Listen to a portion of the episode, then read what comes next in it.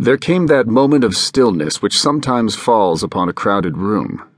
Several conversations were suspended at once, and the only sound was the metallic clicking of the mantel clock. Even the street traffic beneath the open windows briefly ceased. Dr. Peter Bradley, host to a small party of students and faculty, had paused to search his memory for the name of a Greek physicist he had met at a conference in Athens, from which he had returned that day. Robert Steinberg, an associate professor of physics under Bradley at Central University, had just told a joke, to which no one got the point. His audience looked at one another questioningly. Eric Mather, his back to the mantel, felt his heartbeat quicken to strike pace with the clock's loud tick.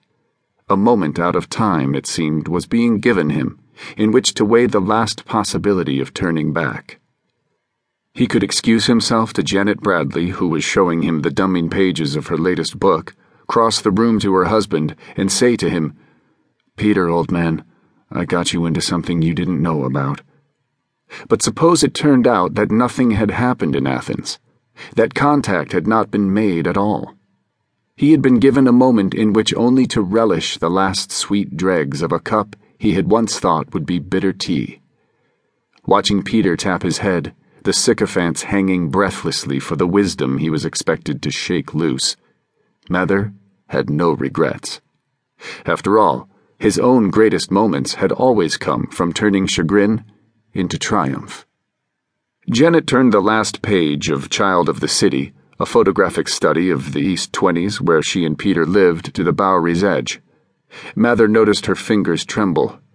It gave him an unexpected an almost shocking thrill to discover that Janet cared so deeply that he liked the book, and by extension, that he liked her. He remembered then Jerry's intimation, the misfortune of Mather's inadequacy to such opportunity, and the memory crippled the brief, exquisite emotion. It would not spring again, wish as he might to conjure it. He pitied Janet almost as much as he did himself. He reached out his hand to her in the need to have and give sympathy. But Janet, interpreting the gesture by her own heart's dictate, clutched the book in both hands and looked toward her husband. Her lips met, about to say his name. At that instant, Bradley snapped his fingers. Skafidas, he cried. That's the name, Nikos Skafidas. Steinberg, to those around him, said, Oh, God, no wonder you didn't get the point. I forgot to say the man in the story, his wife, Louise, cut in. Bob, you always do that. Spontaneously, the murmur of conversation resumed all through the room. Mather watched Janet, trying to catch her eyes, to seek the best of himself reflected there, his lost salvation. Janet. He caught her hand and kissed it. Anyone in the room observing would say it characteristic of him. Eric was a great kisser of hands. But Janet said, Thank you, Eric.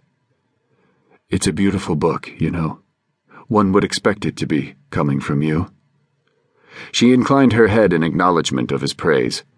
To escape the intimacy with which she could not cope, she said, There's more coffee. Shall I warm it?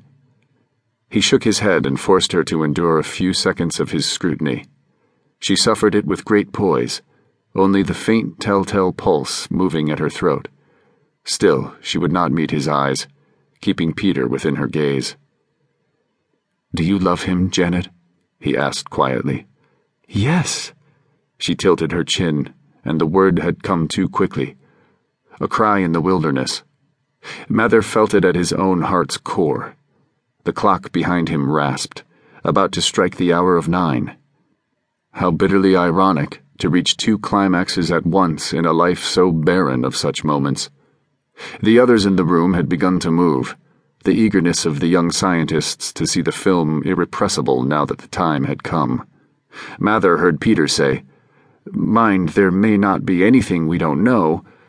But even as he said the words, his eyes were shining. He wanted to see it as much as they did. Mather allowed himself one last thought of Janet. He wondered how he would feel about her after this night had passed.